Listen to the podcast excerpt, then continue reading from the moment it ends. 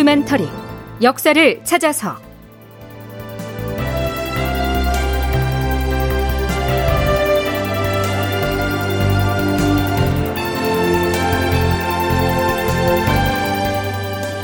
제 1035편 정인홍과 회퇴변척소. 극본 이상라, 연출 조정현.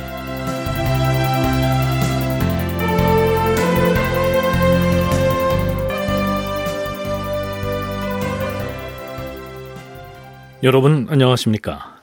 역사를 찾아서의 김석환입니다. 여러분은 혹시 회퇴변척소라는 말 들어보셨습니까? 매우 생소하게 여길 사람들이 많을 텐데요. 여기 쓰인 한자의 뜻을 풀이해서 연결해봤자 감이 잡히질 않습니다. 하지만 조선사 전공학자들은 이 회퇴변척소로 유발된 논란을 광해군 때 초기에 매우 중요한 사건으로 꼽습니다. 이 무슨 얘기인지 그 사건의 발단을 들여다볼까요? 광해군 3년인 1611년 3월 26일치의 실록 기사를 들어보시죠. 정인홍이 상소문을 올려서 이언적과 이황에 대하여 문묘에 종사하는 것이 잘못이라고 비방하였다. 그런데 임금은 정인홍이 올린 차자를 권례에 머물러 두고 내리지 않았다. 이에 앞서 임금이 여러 번 정인홍을 불렀으나 정인홍은 병을 핑계대고 나오지 않았다. 임금은 특별히 내의원과 예관을 보내어서 문병하고 아프더라도 참고 올라오라고 유시하였다. 그러자 정인홍이 마침내 상소를 올려서 지금 맡고 있는 의정부 찬성의 직책을 사임한다고 하였다. 그는 그 상소에서 이언적과 이황을 심하게 헐뜯고 그 두 사람을 문묘에 종사해서는 안 된다고 말했다. 정인홍이 누굽니까? 선조 말기에 소북 세력의 영수인 영의정 유영경 등이 어린 영창대군을 후계자로 옹립하려고 하자 그에 대항해서 광해군을 적극 지지했던 인물입니다.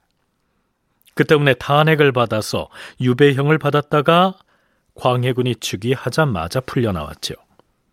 그 뒤에 사헌부 대사원에 기용돼서 소북 일당을 추방하고 대북 정권을 굳건히 했기 때문에 광해군 즉위의 1등 공신이 됩니다. 고려대 한국사연구소 장정수 연구교수는 광해군 즉위 국면에서 이 정인홍은 스타였다고 표현합니다. 영화같이 이제 좀 극적으로 유배를 가다가 이제 풀려나오고 뭐 광해군의 어떤 정말 친위 세력처럼 막 등장을 하고, 근데 사실 조금 소급을 해보면 임진왜란 때 의병 활동도 했던 인물이고, 그래서 정말 행동가적인 면모도 있고, 그러니까 이분도 보통 분은 아닌 거죠. 네, 대단히 학문적으로도 높고, 광해군 때 어떻게 보면 우리 조선국이 산림이라고 하는 그 제야의 정말 실권자죠. 제야에 있으면서 중앙과 연결을 해서 좌지우지하고 이런 분인데, 자, 이런 사람이 무엇 때문에 사표까지 내던지면서 광해군에게 상소를 올려 하필이면 조선의 성리학을 정립하고 유학의 방향을 설정하는 데 아주 선구적인 역할을 했던 이언적 그리고 이황을 공격하고 나섰을까요? 상소문의 앞부분을 요약해서 인용하면 이렇습니다.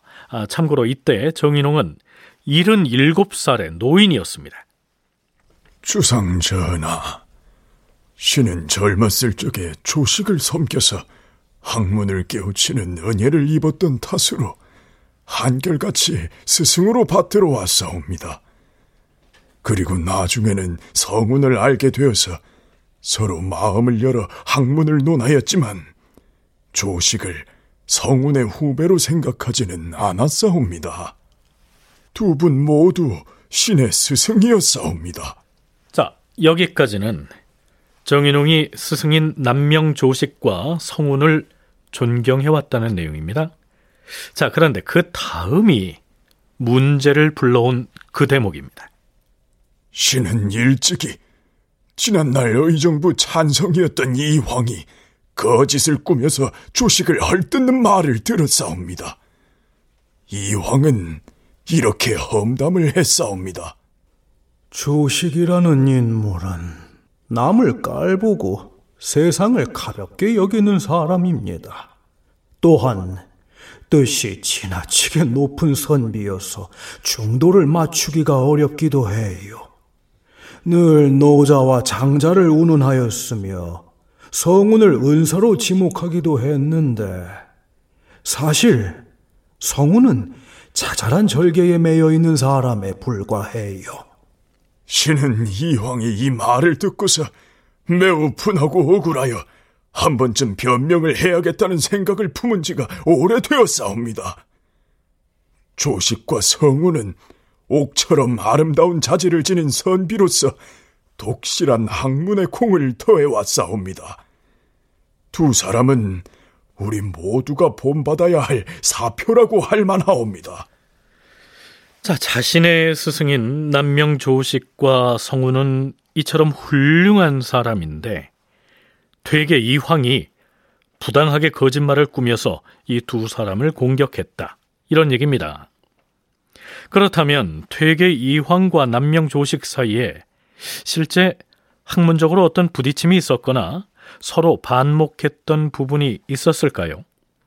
종신대 송웅섭 교수의 얘기 들어보시죠.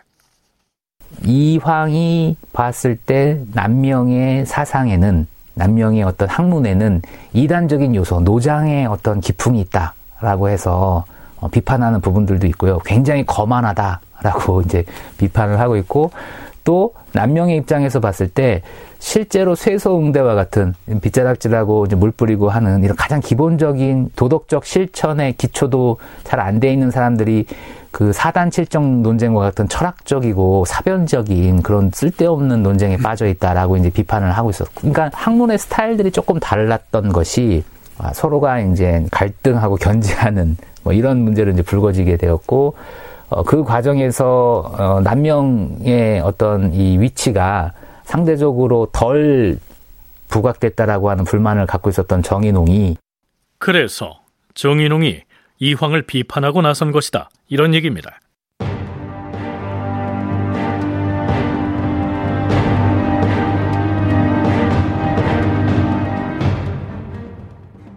정인홍의 상소문은 중국의 고사를 장황하게 인용하는 등 매우 길게 이어집니다. 그런데 이 장문의 상소문 뒤쪽으로 가면 이황과 더불어서 이언적을 한데 묶어서 비판하고 있는 대목이 나타나기 시작합니다. 전하, 이황은 과거로 벼슬길에 올랐음에도 완전히 관직으로 나가지도 않고, 또한 완전히 물러나지도 않은 채 서성거리면서 세상을 기롱하고는 스스로 중도라 여겼사옵니다. 이언적과 이황은 지난날 을사사화와 정미사화가 있었던 때에 극도로 높은 벼슬을 하였고, 혹은 정직과 요직을 두루 지냈으니 그때가 과연 벼슬을 할 만한 때라고 여겨서였겠사옵니까? 이것은 진실로 논할 가치도 못되거니와 만년에 이르러서는 반대로 결연히 물러나서 나라에서 여러 번 불러도 나가지 않았으니 이 또한 세상을 경멸하는 행실이옵니다. 자, 그렇다면 정인홍이 이 상소문을 올린 궁극적인 목적은 무엇이었을까요? 참고로 이언적의 호는 회제고요, 이황의 호는 다들 아시는 것처럼 퇴계니까 첫 글자만 따서 조합을 하면 회퇴가 되지요. 그리고 변척은 밝혀서 드러낸다, 뭐 이런 뜻입니다.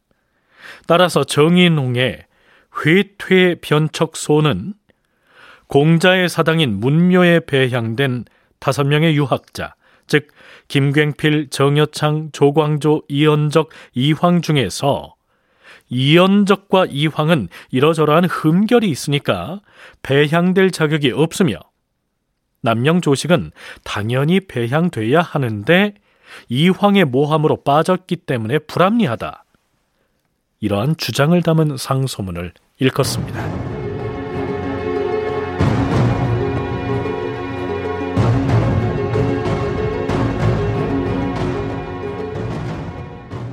자, 그렇다면 앞에서 열거한 그 5명의 유학자, 즉 오현이 문묘에 배향된 과정을 살펴봐야 하지 않겠습니까? 공자의 위패를 모시고 제사를 지내는 사당에 후대의 유학자들의 신주를 함께 모시는 것을 문묘종사라고 합니다.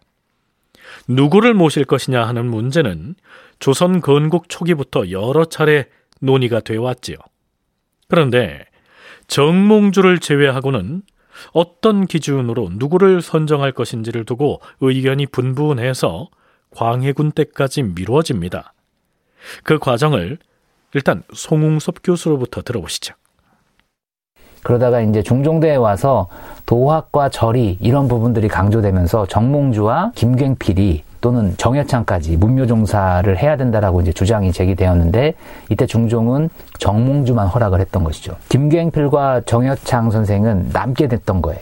그래서 수건 사업이 그때부터 이루어지게 되었던 것이고, 여기에 이제 김효사화로 조광조가 희생이 되었고, 그 이후에 이제 조광조 신원운동이 이제 펼쳐지고 있었고요. 그러다가 선조가 즉위한 다음에 유손록이라고 하는 책자를 통해서 이러한 조광조를 비롯한 유학 발전에 공이 있는 사람들을 이제 정리하는 책자 작업들이 이제 시작이 되었고, 그 이후에 이황의 사망을 계기로 해서 김굉필, 정여창, 조광조, 이언적, 이황 요 5분을 유학 발전, 도학 발전에 공이 있다라고 해서 문묘에 이제 종사시키자고 하는 논의들이 생기고 문묘 종사 운동으로 발전을 하는 것입니다.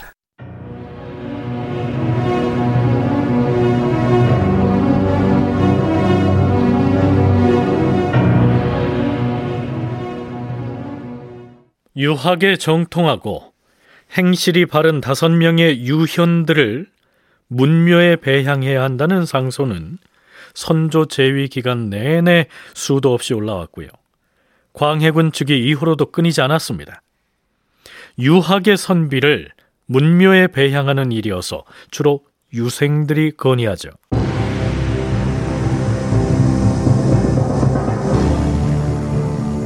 즉위년 7월 2일 경상도 유생 이전 등이 상소하여 오현을 문묘에 종사할 것을 청하니 임금이 답하였다. 어진 선비를 좋아하는 그대들의 정성을 충분히 알았도다. 상소를 올리는 그 마음이 참으로 가상하다. 과인이 마땅히 유념하여 의논을 해서 처리하겠노라.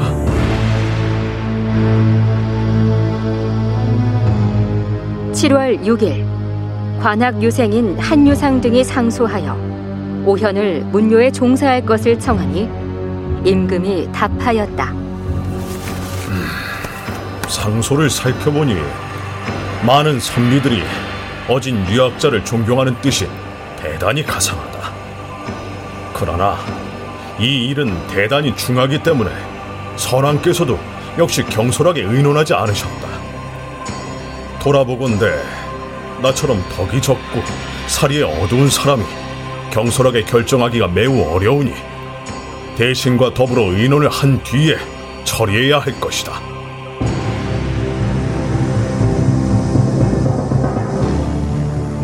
(11월 9일) 함경도 유생 한산도 등이 상소하여 오현을 문묘에 배향할 것을 청하니 답하였다.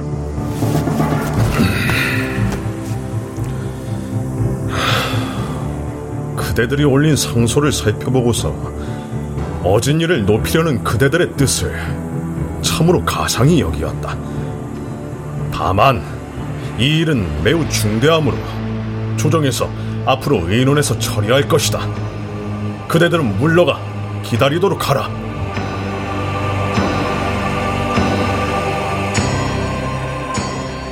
광해군 2년 3월 1일 성균관 생원 박지경 등이 상소하여 오현을 문묘에 배향하자고 청하니 답하였다.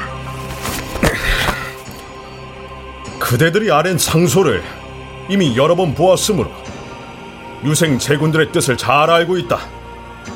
그대들이 성균관에 있으면서 어진 선비들을 존숭하려는 예를 거행하려고 하니 나는 그대들의 고상한 뜻을 아름답게 여긴다. 다만 상하간의 뜻이 이미 통하였으니 이제는 같은 내용의 상소를 그만 중지하고 조정의 처치를 기다리는 것이 옳을 것이다. 계속해서 상소를 해서 다투기를 힘쓰는 것은 합당한 처사가 아닌 듯하다. 물러가 있으라.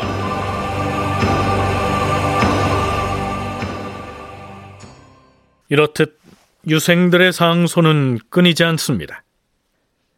드디어 경연을 하는 자리에서 조정 신료들 사이에서 바로 그 문묘 종사 문제가 거론됩니다. 전하, 동치중 추부사 이정기가 아래옵니다. 김굉필 등 5 신하를 문묘에 배양하자는 선비들의 상소가 한두 번에 그치지 않았사온데 전하께서 아직까지 한 번도 허락을 하지 않으셨사옵니다. 대저, 그 일을 매우 중하게 여기셨기 때문이라 사료되옵니다. 이제는 대신들에게 문의하여 속히 배양하는 의식을 거행함으로써 세상 사람들을 분발하게 하는 계기로 삼는다면 주상 전하의 교화에 크게 빛이 날 것이옵니다. 그러자 광해군은 이 항복을 돌아보면서 의견을 구하지요. 오현을 배양하는 일은 선대 임금 때부터 논의해왔는데 경의 뜻은 어떠한가? 전하, 오늘날에 이르러 전하께서 오현의 문묘 종사를 속히 이행하지 않으시고 지체하는 까닭을 신은 실로 납득할 수가 없사옵니다. 신들이 문묘에 배향하기를 원하는 5 신하는 김굉필, 정여창, 조광조, 이언적, 그리고 이황이옵니다. 이황부터 소급하여 설명을 올리면 신이 직접 이황에게 서책을 끼고 가서 배우지는 못하여 싸우나 그의 입에서 나온 말들은 모두가 소중한 법언이옵니다.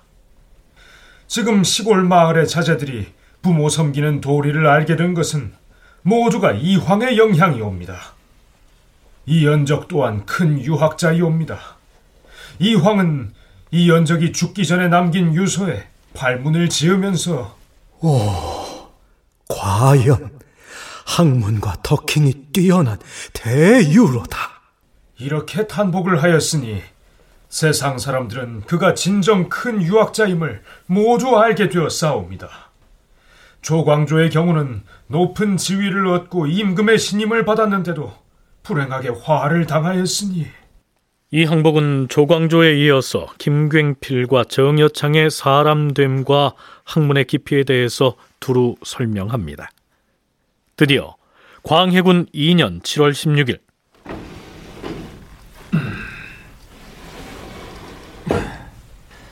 주상 전하, 예조판서가 아래옵니다. 오현 종사에 관한 얘기인가? 그렇사옵니다, 전하. 오현을 문묘에 종사하는 일에 대하여 대신들과 의논을 해보니 별다른 이견이 없었사옵니다. 영의정 이덕형, 좌의정 이항복, 우의정 심의수도 모두 찬성하여 싸웁니다. 좋다. 오현의 문묘 종사를 허하노라. 그런데 이때 정인홍은 조정에 출사하고 있지 않았기 때문에 자신의 스승인 남명 조식이 포함되지 않았다는 사실을 뒤늦게 알았던 것이죠. 그래서 문제의 상소인 회퇴변척소를 올리게 되는 겁니다. 그 상소문 때문에 조정 안팎이 발칵 뒤집힙니다. 다큐멘터리 역사를 찾아서 다음 시간에 계속하겠습니다.